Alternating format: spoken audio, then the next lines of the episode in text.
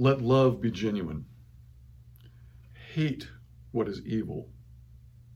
Hold fast to what is good.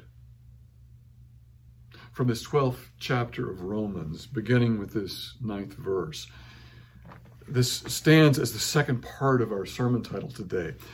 When the earth shakes, hold fast to what is good. Our scripture, our other scripture from Psalm 46, the echoes from last week and still reverberating into this week. When things change, when the earth shakes, when mountains shake in the heart of the sea, hold fast to what is good. Behind me is a, an earthen vessel, a jar. A number of years ago, I had the opportunity to participate and be a part of a medical mission trip to Honduras. At the conclusion of that powerful experience of, of being with both people from my place and interacting with beautiful people from that place, uh, we went together and traveled to the Mayan ruins of Copan. And it was there I, I bought this jar, this um, Mayan or a recreation of a, a Mayan painting and Mayan earthen vessel. I carefully had it packed in bubble wrap and carefully put in a box and shipped back to my house. A couple of weeks later, it arrived, and tragically, when I took the bubble wrap off, the jar had been shattered, completely broken in a number of pieces, which I had to spend then the next several days carefully, strategically taking super glue and and figuring out which pieces went where and and trying to recreate that beautiful work of art. So from a distance, this earthen jar, this Mayan recreation, looks to be a lovely, intact uh, jar, when in fact, if you get close, you can see all kinds of cracks and creases and crevices and brokenness. I've had the great privilege of, of being a part of people's lives over the years where they speak their truth, they tell their stories to me of brokenness, of hurting, of looking good on the outside and presenting themselves to the world as somebody who has it all together, when in fact, on the inside, they are crying out for acceptance and love and help. They are broken. Many of us, if we live long enough, have these times in our lives where we have been broken. We feel at wit's end. We, we are searching for answers and wondering, what am I supposed to do now? We feel broken and we, we try as best we can to look good on the outside and, and present a smile when in fact on the inside we are really struggling. Our scripture in Romans today picks up on this when the world shakes, when mountains are shaking in the heart of the sea, when things are unsettled. This idea in the 12th chapter of Romans of somehow conveying a sense of healing out of the brokenness. And the context of Romans 12 is very important. Uh, when we hear these words, let love be genuine, hate what is evil, hold fast to what is good, love one another with mutual affection, outdo one another in showing honor. These, what seem to be in English, a list of very important imperatives. Imperative, you remember, is simply like when your mother used to say, vacuum the floor, or don't go over there, or your father says, uh, rake those leaves, mow that lawn. These are imperatives when we are given clear instructions about doing something. And Romans 12 sounds like just a series of one imperative after another, especially starting with verse 9. It, it feels like we're being told this is what you're supposed to do as a loyal follower of Jesus. When in fact, in English, they sound like imperatives. But a lot of scholars say that, that in Paul's understanding, in the way he's conveying this imagery and uh, speaking this to the church in Rome, that in fact, instead of being demands, commands, or imperatives, they are simply descriptions. It is more like this is what love is like. This is what you are to be like because of, and this is the context now of Romans 12, because of the grace that you have experienced. Many of the chapters preceding chapter 12 in Romans are consistent in their reminding this congregation in the church in Rome about what God has done for them in their brokenness. God has been gracious, merciful. God has lifted them up and healed their brokenness, reconciled their differences, and has brought them together as whole, beautiful human beings, offering themselves as sacrifices, living sacrifices to God. It's all about God's grace to every one of us. Uh, all the way back to Romans chapter 3, so nine chapters prior to this one, we're reminded all have sinned and fallen short of the glory of God. We're all broken people. We all may try our best to look good on the outside, but we are actually just an amalgamation of broken pieces struggling. And yet, we have been offered this incredible gift of God's grace, this salvation experience that changes our hearts and our minds. And therefore, rather than being a, a, a, lengthy list of demands, this is what you must do if you're a follower of Jesus. In fact, it's the flip of that. When you're a follower of Jesus, these things emerge from your heart and your spirit because you have experienced God's grace.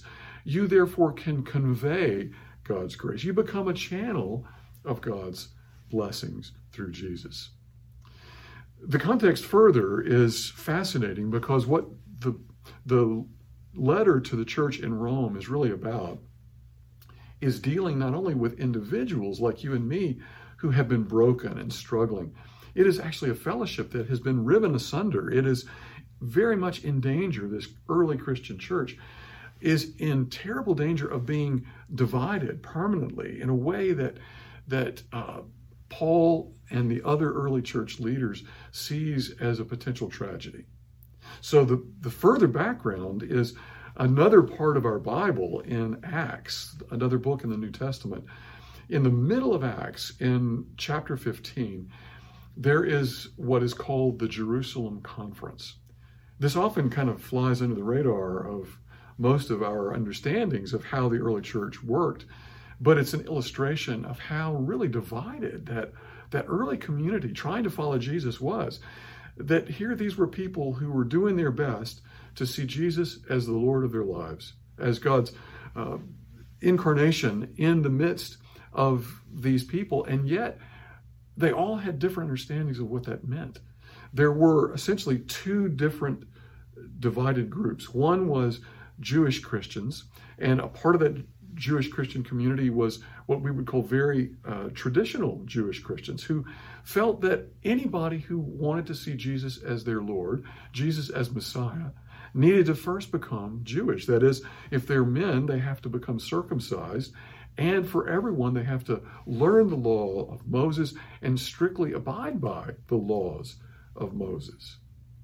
There's the other side of this division, and they're Gentile Christians. These are people who were not Jewish.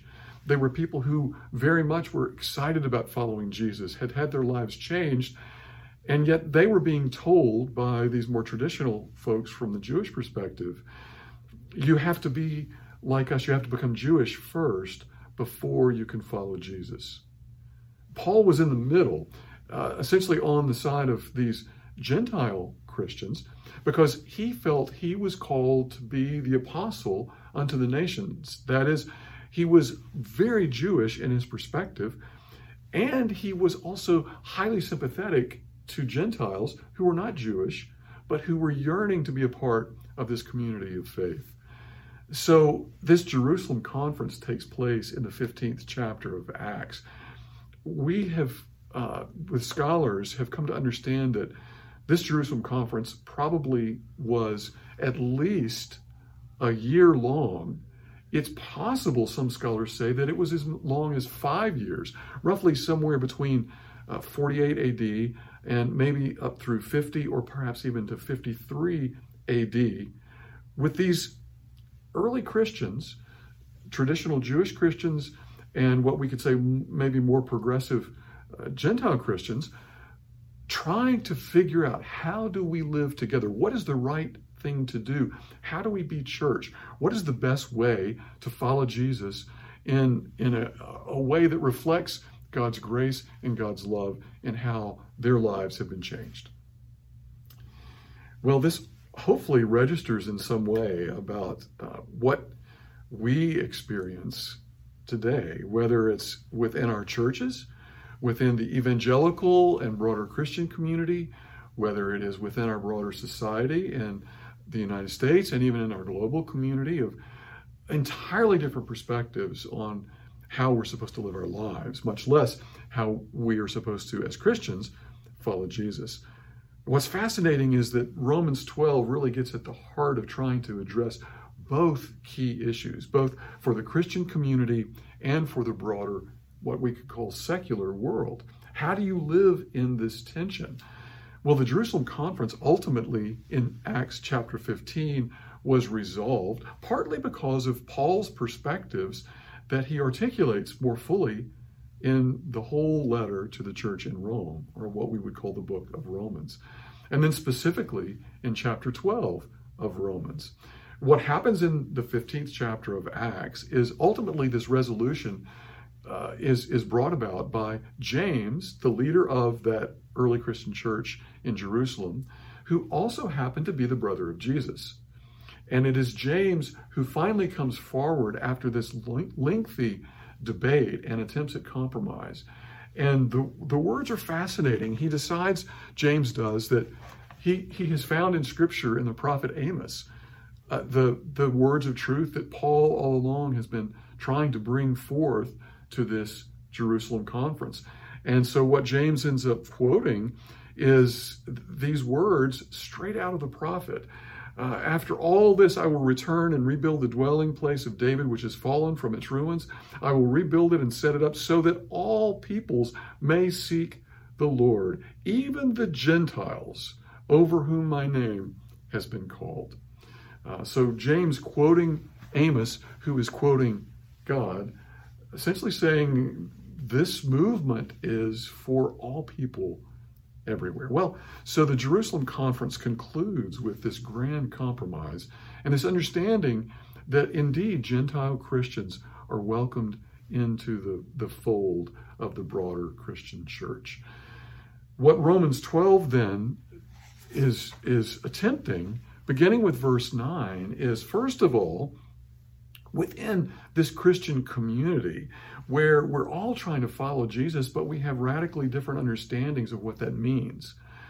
We have to let love be genuine, not as an imperative, but as an outflowing from who we are and whose we are. What God has done for us in Jesus with this, this acceptance, acceptance of us in our brokenness and the grace that heals us and now allows us to be a part of that healing.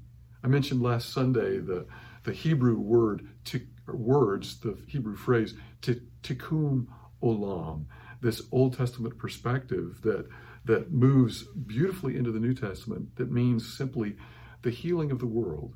This is the expectation of God's people that we are to be healers of the world, not only of the the, the, the plants and animals in, in God's creation of uh, plant life and, and creation life, but of all things, especially people whose lives, like ours, are broken and hurting. And we're all trying our best to reflect God's love because we have been given God's grace.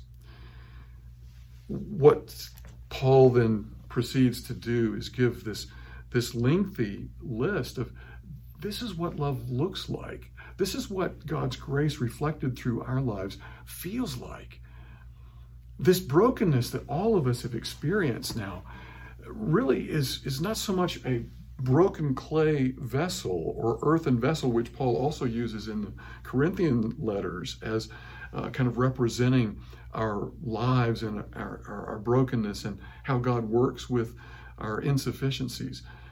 But there's also this additional image for me that is a reflection of our brokenness and what God's grace does to us in allowing us to be, then be channels of God's love. And that is these broken pieces of glass. Some of you have heard me talk about this before, and the, the image of a stained glass window. Our broken lives with these different colored pieces that uh, set out on a, a floor or shattered on a on the ground really are just a sad testimony to brokenness.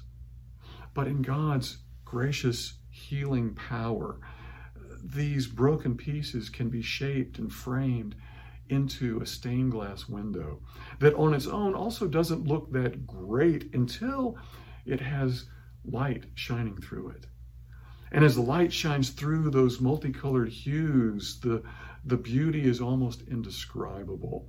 Those broken pieces then become an amazing display of what God's grace does in our lives so that we then become reflections of or channels of God's love so that we can hold fast to what is good, not because we're strong enough and good enough, but because God's love shines through our broken pieces, that has been our broken pieces having been put together by God's grace and healing.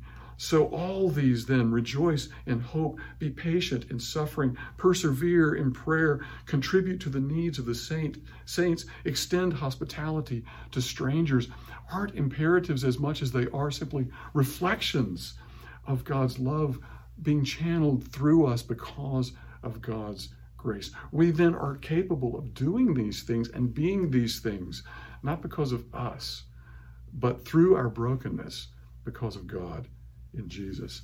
It continues, and then after the 13th verse, that's kind of how we are to be within the, the Christian community, but even more broadly, verse 14 shifts now in this subtlety of now bless those who persecute you. Bless and do not curse them.